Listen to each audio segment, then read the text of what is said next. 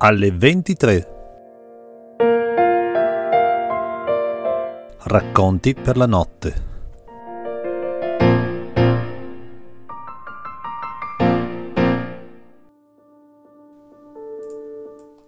2 aprile. Le conchiglie. Dove stiamo andando? Sulla spiaggia di Kinaoi. Perché quell'isola? Lì ce ne sono di bellissime da non crederci. L'uomo estrasse un fazzoletto dalla tasca e si soffiò il naso. Vuoi che tenga io il timone? chiese il ragazzo. È troppo grosso per te, fece l'altro governando il motoscafo in scia. Mantenere il motore in scia non è facile se non c'è un sistema di guida a volante. Ti sbatterebbe fuori subito. Ci vuole forza, il ragazzo annuì e si rannicchiò a prua, raccogliendo il capo dentro le ginocchia. Lasciò penzolare le mani dal bordo, ogni tanto toccava l'acqua e l'impatto faceva schizzare in alto il braccio. Stai attento al polso, disse l'uomo. Il ragazzo sbuffò e ritirò il braccio. Una volta avevo un assistente come te a cui è volato via il braccio. In che senso? chiese il ragazzo. Si è staccato. Guarda, era lì dove sei adesso e faceva il tuo stesso gioco. Poi non so bene come è successo. Un istante dopo si è trovato un moncherino sanguinante da qui in giù e indicò il gomito fino alla mano. Gesù, che schifo, disse il ragazzo. Quanto sangue c'era! Ho dovuto stringergli un fazzoletto per bloccare l'emorragia. L'uomo indicò un punto del suo bicipite dove si vedeva una vena pulsante. Ah, io sarei svenuto. Ah, ho dovuto lottare per non vomitare e poi quello urlava. Il ragazzo sentì se stesso in preda a un dolore lancinante gridare disperatamente ed ebbe un brivido. Ritornò nella realtà e si guardò tutte e due le braccia con un sorriso sollevato. L'uomo ridacchiò. Quella cosa del braccio staccato funzionava sempre. Deve essere stato terribile, disse convinto. Puoi dirlo. Per questo adesso, quando vedo che qualcuno mette il braccio fuori scafo, mi agito sempre. E il suo braccio dove è finito? chiese dopo aver guardato il mare pensieroso. In bocca ai pesci, in fondo al mare. Boh.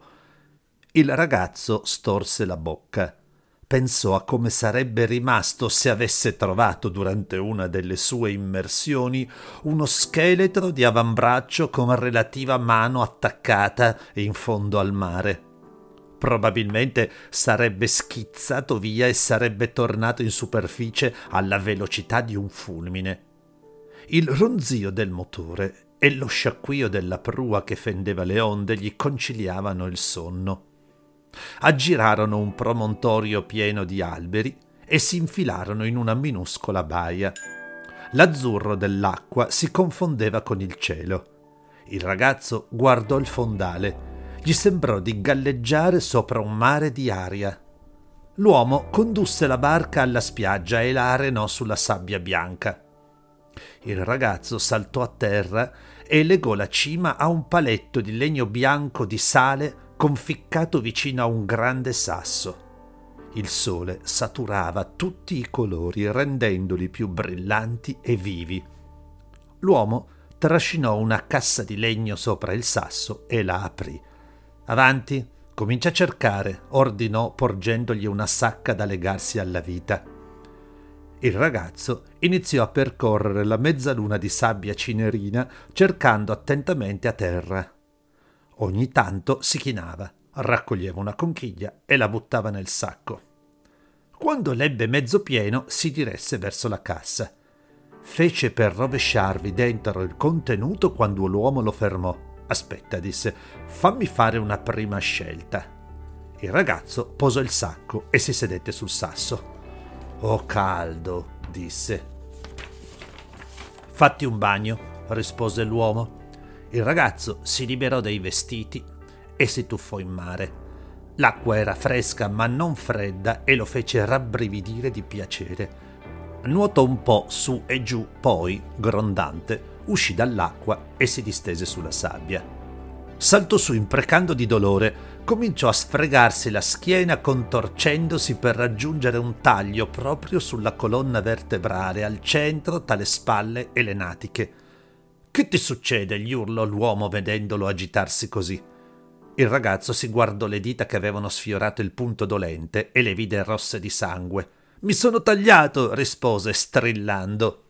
L'uomo si avviò verso di lui.